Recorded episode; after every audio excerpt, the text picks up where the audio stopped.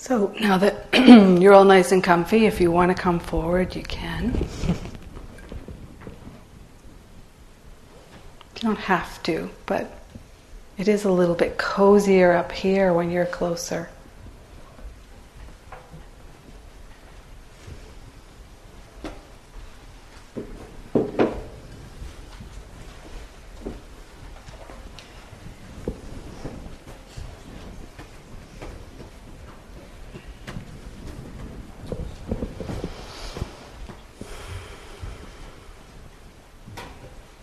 Yeah, if you want a chair, there's chairs on the side.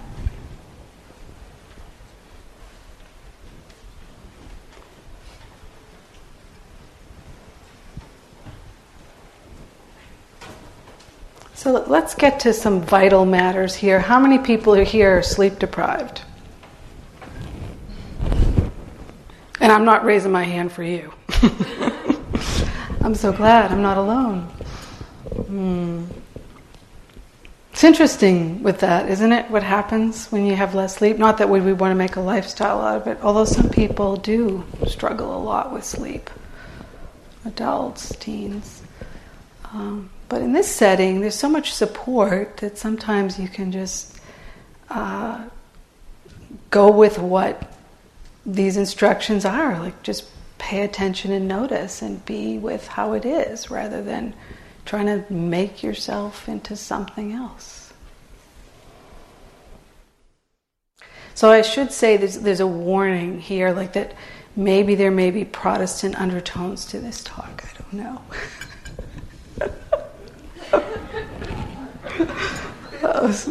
I really reflected on that last night. You know, that you were all up in your discussion groups. I'm not leading a group this year. And you know, they're really talking about like cool, deep stuff. And I was down here like, look at the zabutons, look at the, they're all messed up. They're all mixed up and moved around. And, you know, they're usually like in order, you know, so maybe I was reflecting on some Protestant, you know, conditioning. I don't know. But, you know, I spent probably almost 45 minutes straightening the, um, these little things. And then there was like blankets and, and, you know, cushions here and this piled on top of there and that. It was like kind of like this big mess.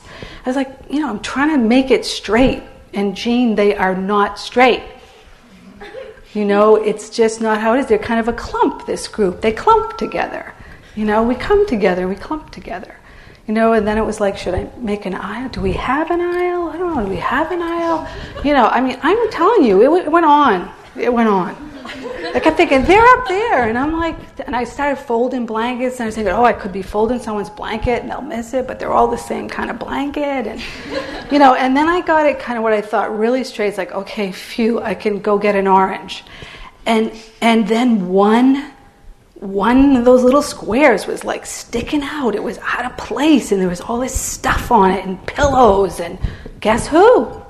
It was Peggy had to find a fitter back in there. I thought, well, Pagananda has come in a little sooner this year. and for those of you who don't know what I'm talking about, don't worry, you'll, you'll really get a taste later tonight.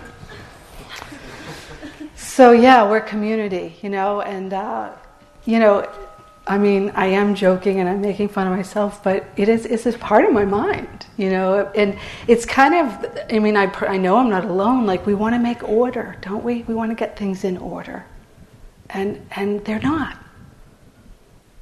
They're not really, you know. In some ways, we could say that's even the doorway to why we meditate. You know, because really, come on, that, that is like a key question. Like, why do we do this? What happens in meditation? How does it really, let's be real, how does it really relate to living our lives? And you know, we were talking about like the good feelings, the good feelings, not the conflict. We're talking about love, love, love. You know, if love is one of the answers, how do we love? How? How does it manifest? I mean, that, that's where the rubber meets the road, isn't it? It's not like, oh, we are one, this feels so good. I mean, it does feel good. But, you know, as one of you were saying last night from your groups, that, well, what about conflict? You know, what about when you experience conflict right here? You know, right, right on the retreat, you think, oh man, this isn't supposed to be happening. This is a meditation retreat about love. You know, and no, no, it doesn't work that way. It doesn't work that way with the adults. You know, we conflict arises. It's it's not because we're making that happen. It's not because we're trying to make it happen. It's because we're human beings. We have differences. We see things differently. We see things similarly. Conflict arises. How do we deal with it? How do we relate to it? And for those of you that are active in social justice movements and that doesn't have to be everyone. It isn't everyone in this room. It may be a small minority of people in this room. You know, but whenever we engage with groups and we want change, we want to make a point, we really need to think and process and be aware of how we communicate. How do we listen to each other? How do we speak? This is for me this is a, a, life practice. And i've spent you know here i'm going to do the age thing right now but it's true you know? I am my age. I started meditating when i was 18 years old. That adds up. It's you know i don't know what it is now. 40 almost 45 years actually. You know and these are these are ripe questions for me it's not like, here, let me sit up here and tell you all this is how you do it. It's like, I'm with you. We're with you. We're with you in those questions. We're making some of the same mistakes, if you will. And we're learning, and we learn from each other. And that's, that's the Dharma, if you will. Who knows what Dharma means? The word. I know, so sorry. We put these words up, and it's like, what does it mean? So the word dharma, it's it's a word that is um, it's actually a Pali word, another language that the Buddha spoke, and it, it, it means seeing things clearly. That's really what it is. It means investigating directly and seeing clearly, and then we can express it, or we can know it, or we can understand it.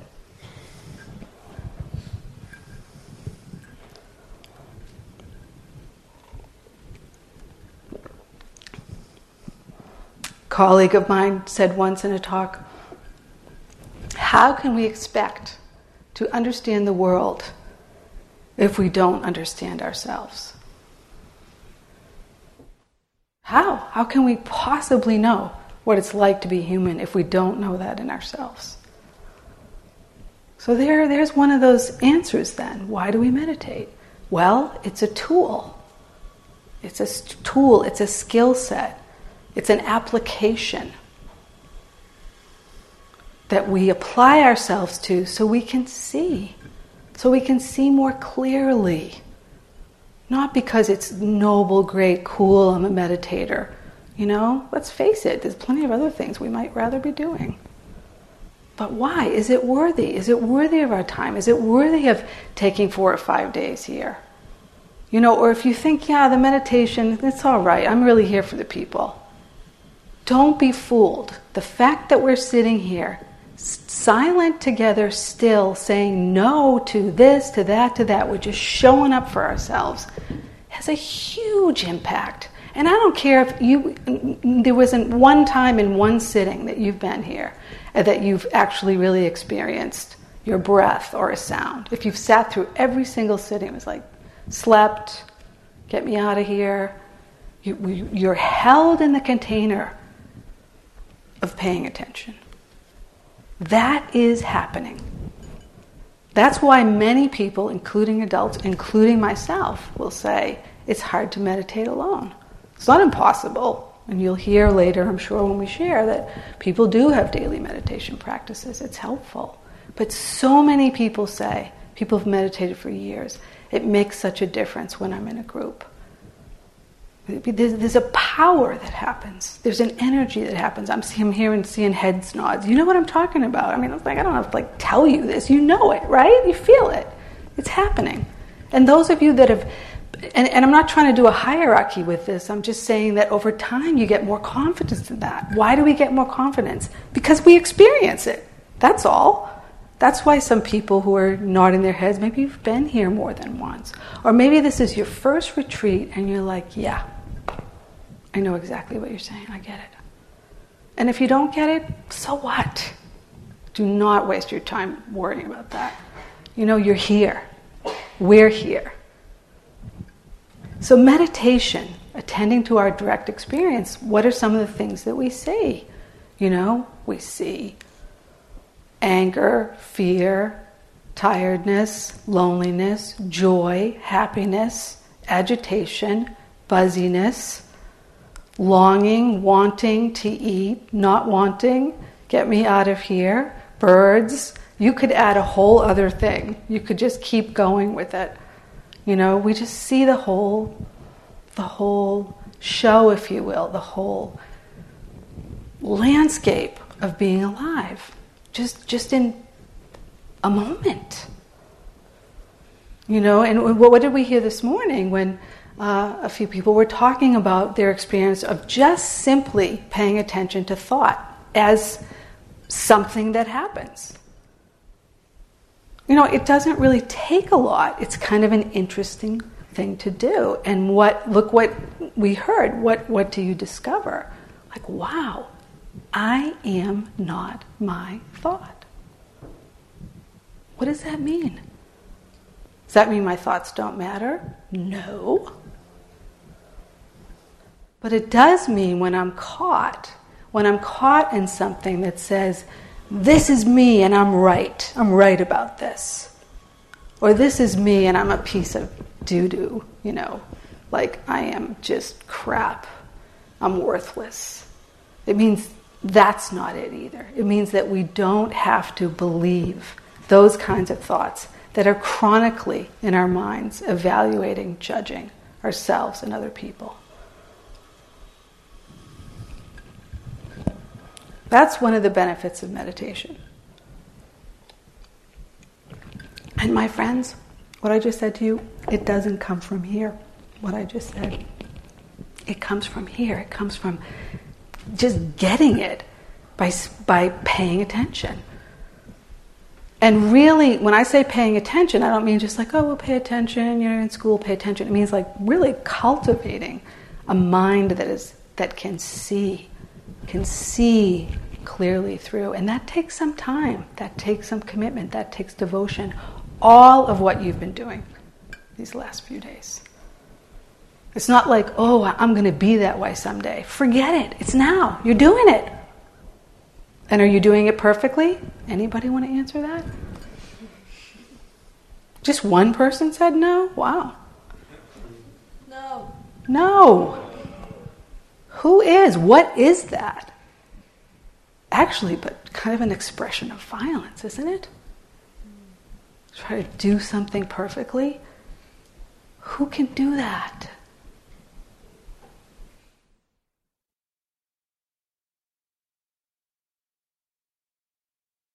So, the first aspect we tend to our, our direct experience, we don't understand, if we don't understand ourselves, we can't understand the world. And second, we make room for whatever the, whatever the experience is, as I just said. And we meet it. We meet our experiences with what?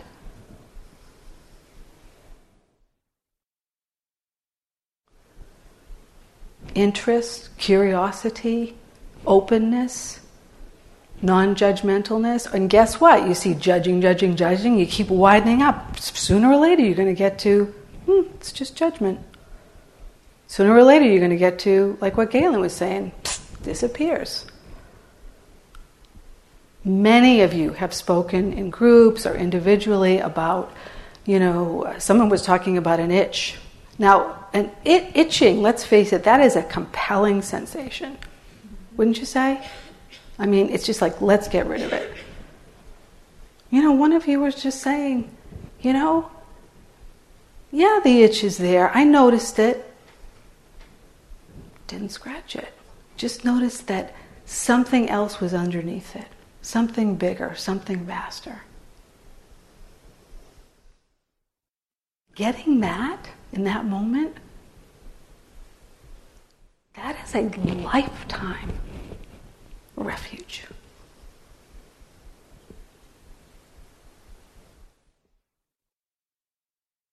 And so, what else do we get?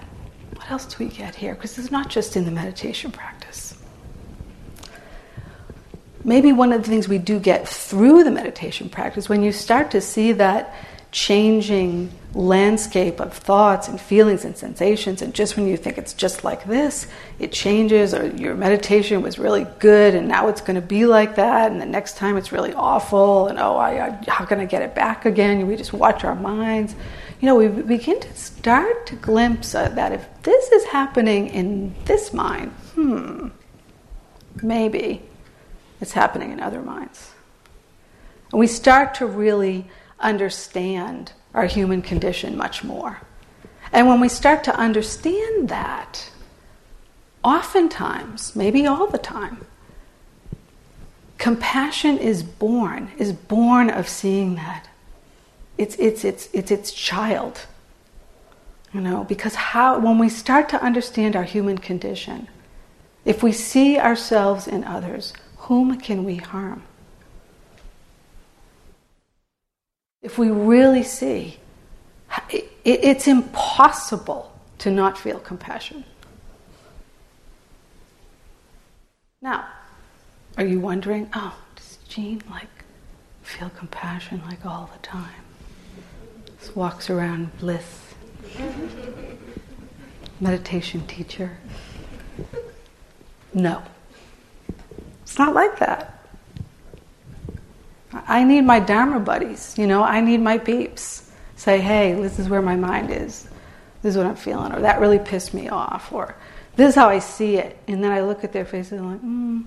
you know, so then that's a little where it's okay, is there some openness to get feedback? You know, we need each other. It's, it's, it's a cultivation, this, this self compassion. There's a lot out in, um, in uh, on the internet about you know taking courses self-compassion. I highly recommend it. It seems like it's hard to feel compassion for ourselves like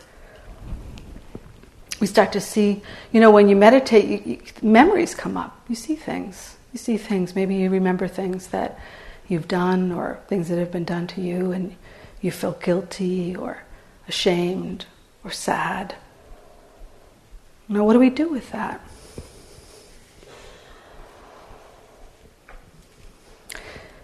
last night, uh, what a privilege it was to to listen to uh, my colleagues and our, our mentors uh, speak, speak about so openly, so generously about their experience. You know, their experience in being human and being human in a particular body, whether it's a female identified body, a gender neutral body, a white body, black body, brown body, you know, what it's like. Because this is this would be the um, what we could call the um, shadow side of spiritual practice is the uh, we are one. You know, we are one. So why talk about this? Because you know, if you really realize we are one, then why talk about our difference? Well, if we think like that, we're in trouble. Because we are one, and we also have different experiences in the world. And we have different experiences in the world, one, because we're different humans, but two, because there is um, an energy in the world that we're working with, an energy in the human mind and heart. And the Buddha spoke about it. He spoke about it as one of the the three poisons. So when we say, like, who's the enemy? Who is the enemy? Anybody?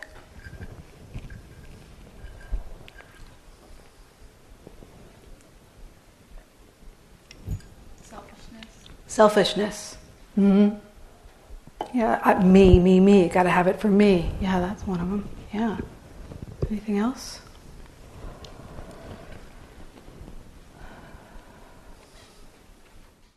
what the Buddha talked about as the, the, the, the root poison of not seeing clearly, not seeing our true nature, is ignorance.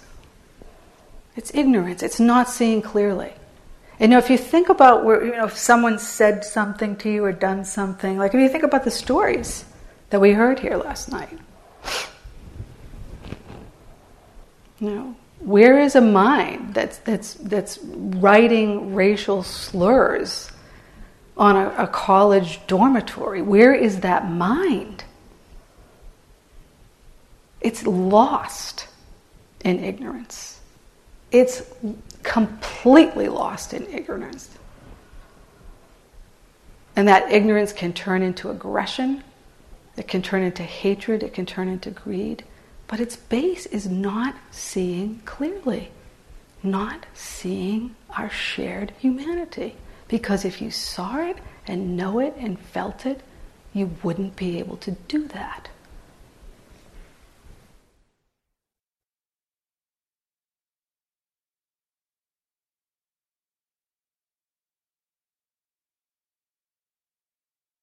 The Buddha also said Hatred is never appeased by hatred in this world. By non hatred alone is hatred appeased. This is eternal law. Another way to say that hatred does not cease by hatred, but by love alone. This is the eternal rule. So I'm not trying to like give you a philosophy. In fact, please don't take it that way. The only way I can actually read that quote to you is because I, I continue to invest, investigate it in my own heart. When my mind is filled with I'm right and they're wrong, it's tricky. There's some truth in it, but if I'm if that's what's driving me in terms of my communication, not going to go very well.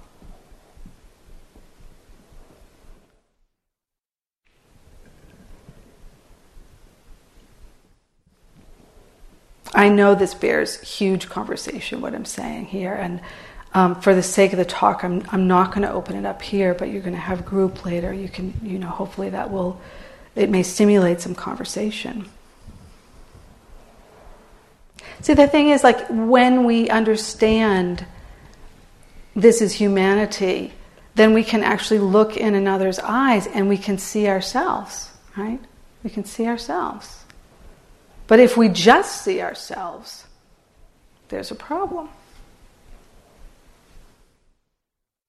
If we just see them, problem. How many people talked about that when we did the card thing where you, you uh, somebody said like I didn't know myself. I just I was just trying to relate to who I am by what was out there and how destabilizing that is. How unsettling it is or like somehow out there is going to define in here. And it better fit with the expectations, by the way.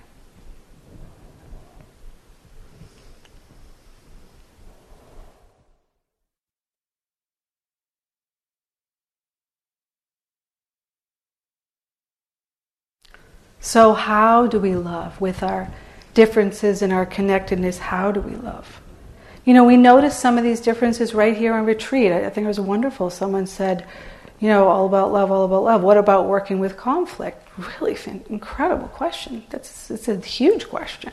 How do we bring these practices into uh, into our relating? And um, you know, there's people on this retreat that are offering workshops that that really uh, look into that. There's uh, you know, there's more and more reading and writing on dialogue, using these uh, these Buddhist teachings and how do we dialogue with each other. You know, sometimes it can really feel overwhelming, can it? Like we want to we want to do the right thing. You know, we want to be kind. We want to understand, and it can feel overwhelming. So, you know, I, I know when I sit here with, um, with all of you on retreat, um, I have the, like certain memories that come back from my high school experience. And one of them is, uh, for those of you that have been here for a few years, maybe you've heard this story before, but it, I think it's worthy of retelling. Um, I think it was, I don't know if it was in an English class or whatever, but um, I was sitting behind uh, a fellow. His name was Tom, Tom Moen, and um, he had. In, in, these days, we kind of you. In those days, you kind of use language like he had like a, a femme voice. He had like a like, you know, other people might say like he had a girl-like voice or whatever. You probably know where I'm going with this. And so there was several groups of boys that that taunted him, that imitated him, mimicked him you know, in the back of the class, and. Um, he ignored it. You know, he was just quiet. And um, it bothered me deeply. And I didn't say anything.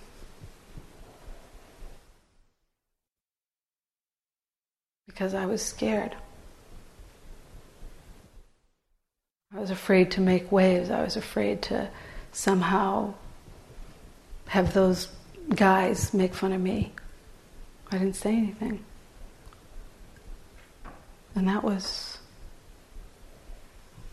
well, 45 years ago, and I, I remember it. So at one of my high school reunions, there was Tom. And I just went up to him, said, I'm really sorry. He was like, well, what are you talking about? No, he didn't, he didn't in some way, I don't know what he did with it in his mind, but he didn't. It didn't seem like he really remembered it, or it didn't seem like he carried it. He was married to a woman. He wasn't even gay. You know, of course, they were teasing that they thought he was gay. Gay was not cool. But you know, it felt so important to me to be able to um, offer my forgiveness for something that um, I really regretted.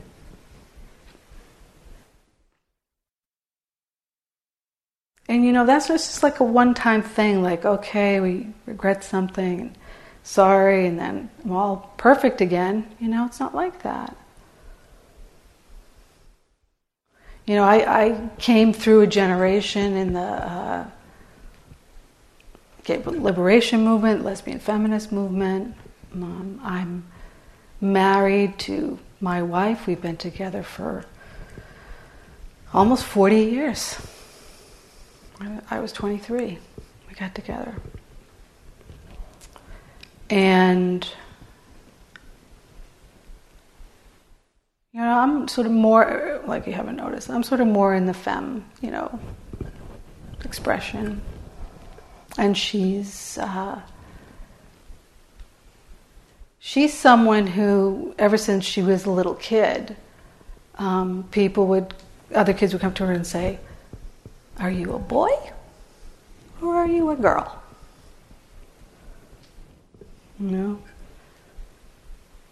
And uh, even in her adulthood, same thing. Like adults would just kind of look at her, you know, like this. And I would see it. We walked down the road. We lived in like liberal Northampton, still, let me tell you, even there, you know? Like once we passed by, because I was hyper aware of it, you'd see like these looks. So she's um, Syrian Lebanese descent in her family, and she had a mustache, a little mustache. So you can imagine people looked even more. And, and at least the kids were more direct. They're like, Are you a boy or a girl? You know, and it, you know, she was, she wasn't always like super cool about it. She said, "Well, what do you think?" You know, it bothered her, but she just dealt with it in the moment. But me, it stuck with me. And one of you were talking about passing. You know, so I, I didn't have the concept then of like passing in my mind about myself. You know, in terms of the world, like people didn't necessarily know I was queer or not.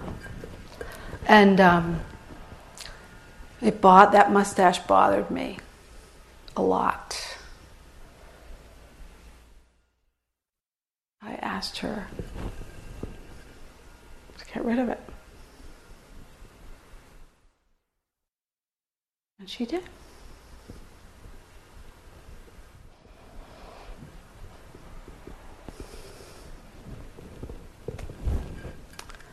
Here we are.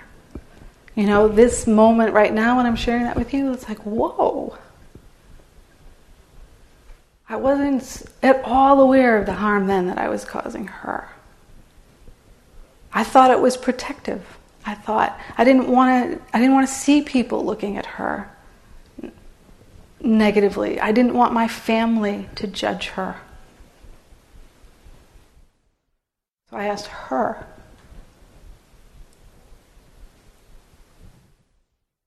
to hide essentially.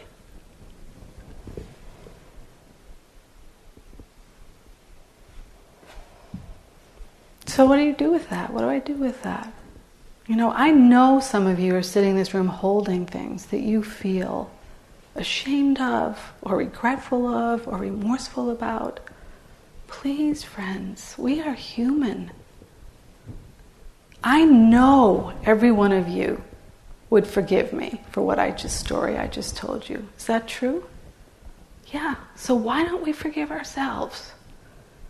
You know, and you know, sometimes we think, well, that just lets us off the hook. It really doesn't. Because the more we're aware, the more we have the courage to say something. So there are many other stories I can tell you about that something happened to me, I just said something. A few years ago I was in Toronto airport, some guy was like flipping out. Some white guy was flipping out, I think it was his wife, woman of color, like pissed, like, where were you? Really loud? You know? And in that moment it was like something in my body just went boom right to him like sir! You know really it was like sir what are you doing? You know? And he's, he looked he was like he's like oh i was just scared. You know? And he was. He was she, he didn't know where she was. He was scared and that was his mo but it's like it just cut through it it's like exactly what trellis was talking about last night like do we hold it do we sit with it or do we move forward and take the risk. You know, he was taking a risk. He could have had that um, the senior person say, "Yeah, you know that director's right. Sorry, buddy, get out of here." You know, in a nice way, right? Then you feel like really screwed up. Like oh, it sounded so nice. It's kind of like what Christine was saying. You know, you're strong. Like you get this message, like, "Whoa, yeah, oh, that's a good thing, good value," and you've just been shut down. You know. So, but something in us moves us and we never, we don't even know when that when that's going to be. We just put one foot in front of the other. You know, like some of you, maybe whose skin is white and you're born male and you hear all this and you're like, oh my God, oh, oh, oh, what should I do? I feel so bad. You know, I have all this privilege. Well, you know, that's not your fault. And maybe, maybe you can actually just use that when you're with some of your friends or, or family members and they make like a really, you know, nasty or sexist comment about someone who's female identified. Like, you know, the shape of their body, you know, how easy and available they are, or whatever, you know, like, wow, maybe you just say something. Maybe you just say, like, you know, that's not okay. Or maybe you just say like, "God, that that makes me feel really uncomfortable. Here's why." You know, it doesn't have to be perfect. And sometimes we're just frozen, like I was telling you about with Tom Moen in my high school. But we got to get over, seriously get over, feeling like we need to be perfect. Because I wouldn't even be sitting here. If I really believed that, there is no way I would sit here and try to talk to you about what the Buddha taught. Now, how do you step into that?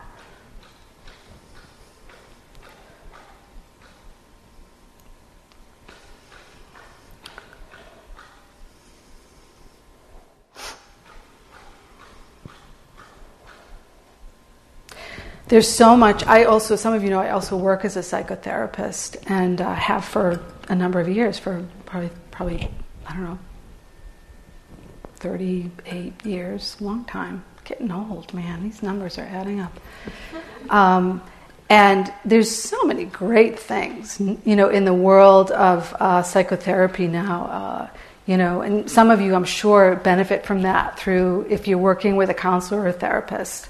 You know, or a school counselor, this mindfulness is really in the field of mental health right now and being utilized and um, studying the brain so that we can understand when something actually, you know, no amount of like, oh, I care about you is going to take care of something in your brain that a medicine might might help. You know, this is this has been very helpful for people in some cases. You know, or uh, neuroscience, like how our bodies really are, are these living nervous systems and we respond through our nervous system. The thoughts come right after. The response is, is it safe?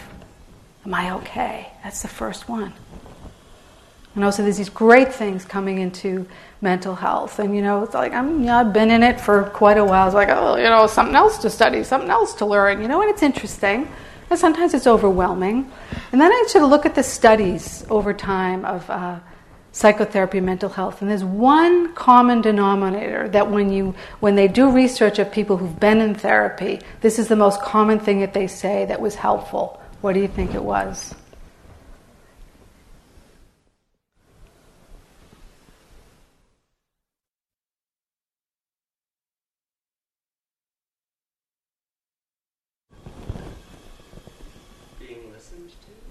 Being listened to. Empathy. Empathy. You don't have to be a psychotherapist to have empathy. You don't have to be a professional to listen and to listen well. And it starts with listening to yourself.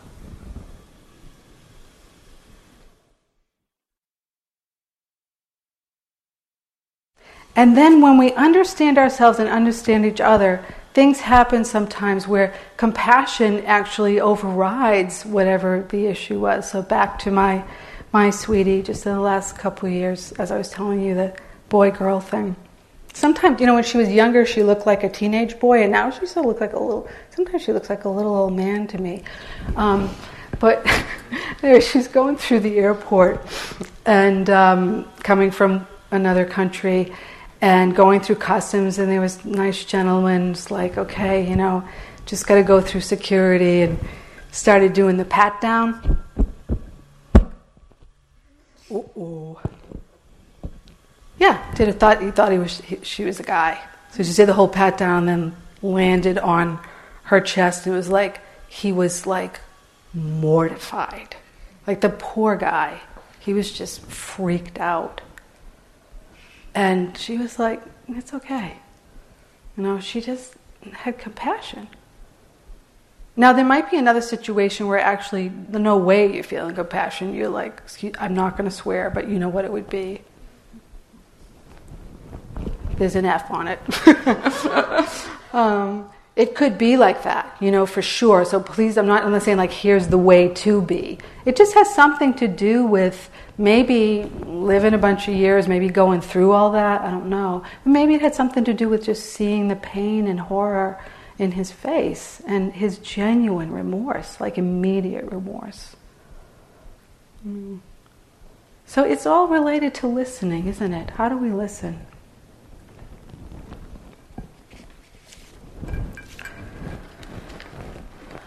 Just want to give a few more examples of that. You know, and they, it, you know, some of these examples I don't think that I'm not sure I could live up to, but they're, I, I, I share them with you because two things. I mean, primarily they're inspiring, and they and they really exemplify not getting solidified in one way of seeing things.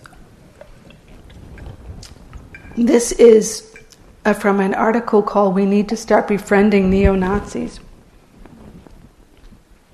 Daryl Davis, who's a, a musician, actor, author, lecturer, He's African American. His MO is this he meets with white supremacists from around the country and asks them one question How can you hate me if you don't even know me? In other words, he starts by listening. Derek Black, some of you may be familiar with Derek. Anybody familiar with Derek Black? Yeah? So Derek Black is a, is a young man. He's the, the son of fa- the fa- famous white supremacists. His father is Don Black, who started, he was the brains behind this um, website called Stormfront. Stormfront was um, uh, the, the person who, who murdered nine African Americans in South Carolina several years ago got his information from Stormfront. This is the biggest, first and biggest white nationalist site, 300,000 users. So this guy, Derek, his mother is, her name is Chloe. She was married to David Duke, who was another white supremacist. That was his godfather. He was prepped and primed to be a white supremacist, raised at the forefront since he was a little boy. They even called him the heir. So he was outed on his college campus in Florida as an anti Semite. But one of his classmates, Matthew Stevenson, the only Orthodox Jew on campus, decided to invite Black to a Shabbat meal. It was the only social invitation Derek had received since returning to campus, so he agreed to go. Stevenson told the other guests, let's try to treat him like anyone else.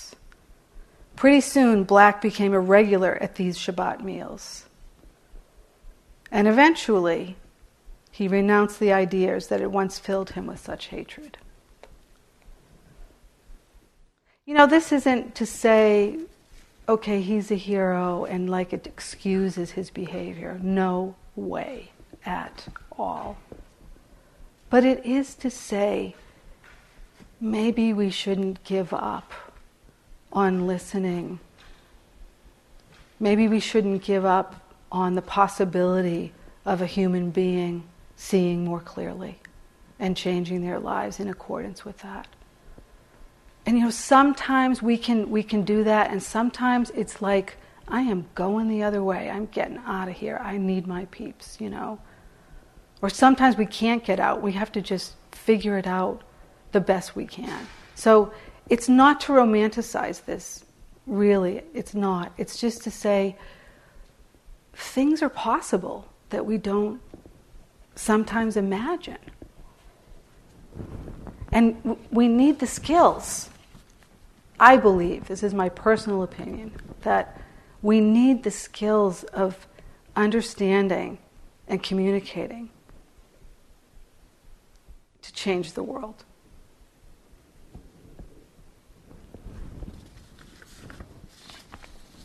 Two other stories I want to share, and then I'll end about people.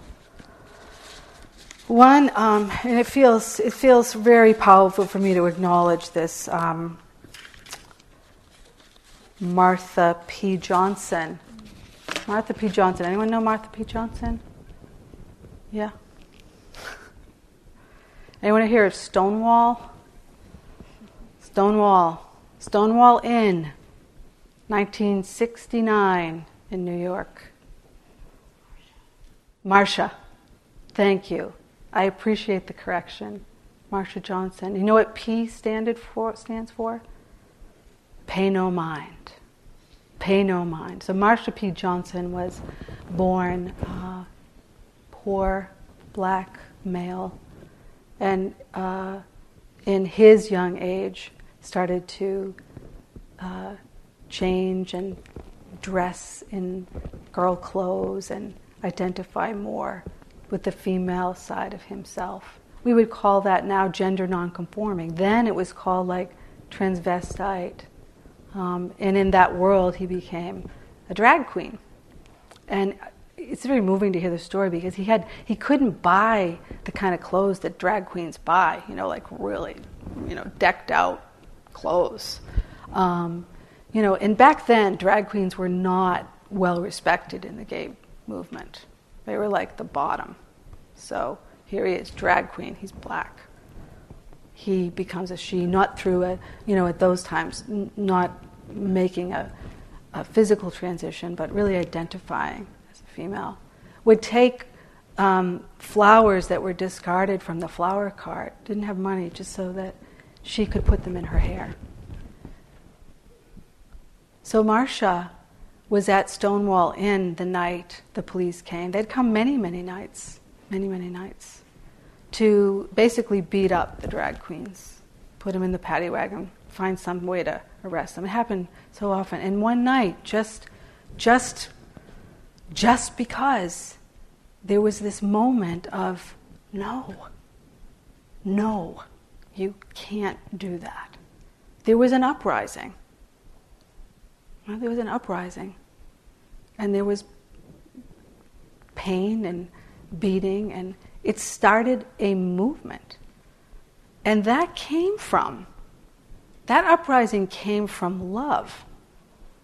It came from love of oneself and love of each other. And no, you, you, can't, you can't keep destroying our humanity. And it started a movement. And we're, you know, actually three days ago, it marked the 50th year of that event.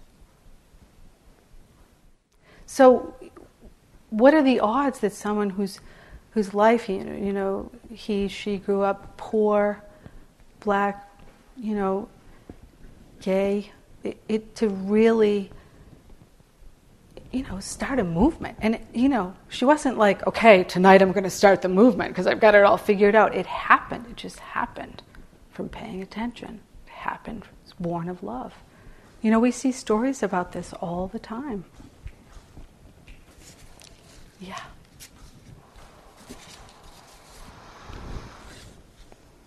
The next is from um, Pat Parker. See, I'm sharing with you like my my tradition, you know. This is why we need each other, right? We have the elders so you can hear like where we come from, and we have the young people so we can understand where we're going. You know, if we don't have each other, we're kind of lost. That's what it feels like to me. You know, sometimes I think like, well, why do I keep coming to the teen retreat? Like, look my hair. Like, I don't know your music, you know. And it's just like, well, I don't know all the language. And then like people come to me, it's like, oh, thank you. That really meant something. It's like, oh, I, I guess we have something in common. I guess we need to keep riding that wave. So, Pat Parker was a black lesbian poet activist. She also grew up poor. Mother was domestic worker. Father worked factory, I believe. And she grew up with violence, poverty, sexual assault. Her sister was murdered by her husband and she was also physically abused by her. Pat was abused by her husband. And of a period of time, she realized that uh, she came out as a lesbian, became an activist. She wrote one poem like, This is the advice I'd like to give to my white friends, which is, You must always remember I'm black, and then you must forget it. Well, that's like a koan worthy of exploration, right? It's like we need to understand our differences and how we are impacted in the world, and we need to understand our shared humanity. We are in trouble if we only have one of those. We need both. So, this is one of her poems that I will end with.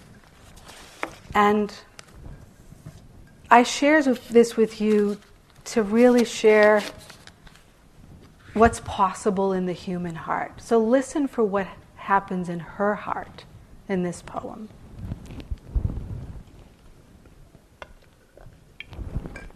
The title of the poem is My Lover is a Woman. One. My lover is a woman, and when I hold her, feel her warmth, I feel good, feel safe.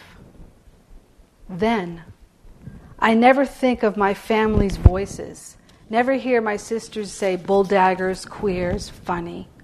Come see us, but don't bring your friends. It's okay with us, but don't tell mama. It'd break her heart. Never feel my father turn in his grave, never hear my mother cry, Lord, what kind of child is this? Two, my lover's hair is blonde, and when it rubs across my face, it feels soft.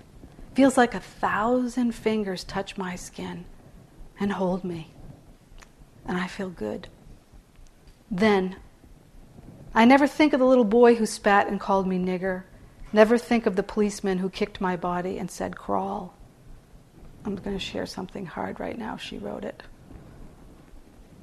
Well, that was hard. this is hard too. Never think of black bodies hanging in trees or filled with bullet holes. Never hear my sisters say, white folks' hair stinks. Don't trust any of them. Never feel my father turn in his grave. Never hear my mother talk of her backache after scrubbing floors. Never hear her cry, Lord, what kind of child is this? Three. My lover's eyes are blue, and when she looks at me, I float in a warm lake. Feel my muscles go weak with want. Feel good, feel safe. Then I never think of the blue eyes that have glared at me, moved three stools away from me in a bar. Never feel my father turn in his grave. Never remember my mother teaching me the yes sirs and ma'ams to keep me alive. Never hear my mother cry, Lord, what kind of child is this? Four. And when we go to a gay bar, so this was written in probably 70, 74. And when we go to a gay bar and my people shun me because I crossed the line, and her people look to see what's wrong with her, what defect drove her to me. And when we walk the streets of this city, forget and touch or hold hands, and the people stare, glare, frown, and taunt at those queers, I remember. Every word taught me, every word said to me, every deed done to me, and then I hate. I look at my lover and for an instant doubt. Then I hold her hand tighter and I can hear my mother cry, Lord, what kind of child is this? And I think if Pat Parker were alive today, she might say that it's an indigo child. It's an indigo child. Like all of us.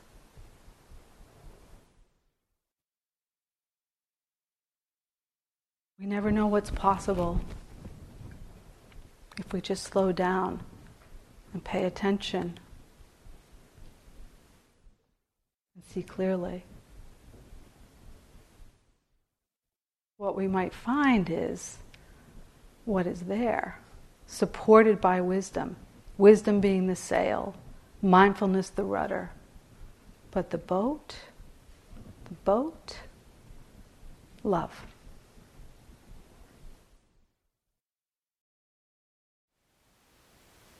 Thank you for listening. To learn how you can support the teachers and Dharma Seed, please visit dharmaseed.org slash donate.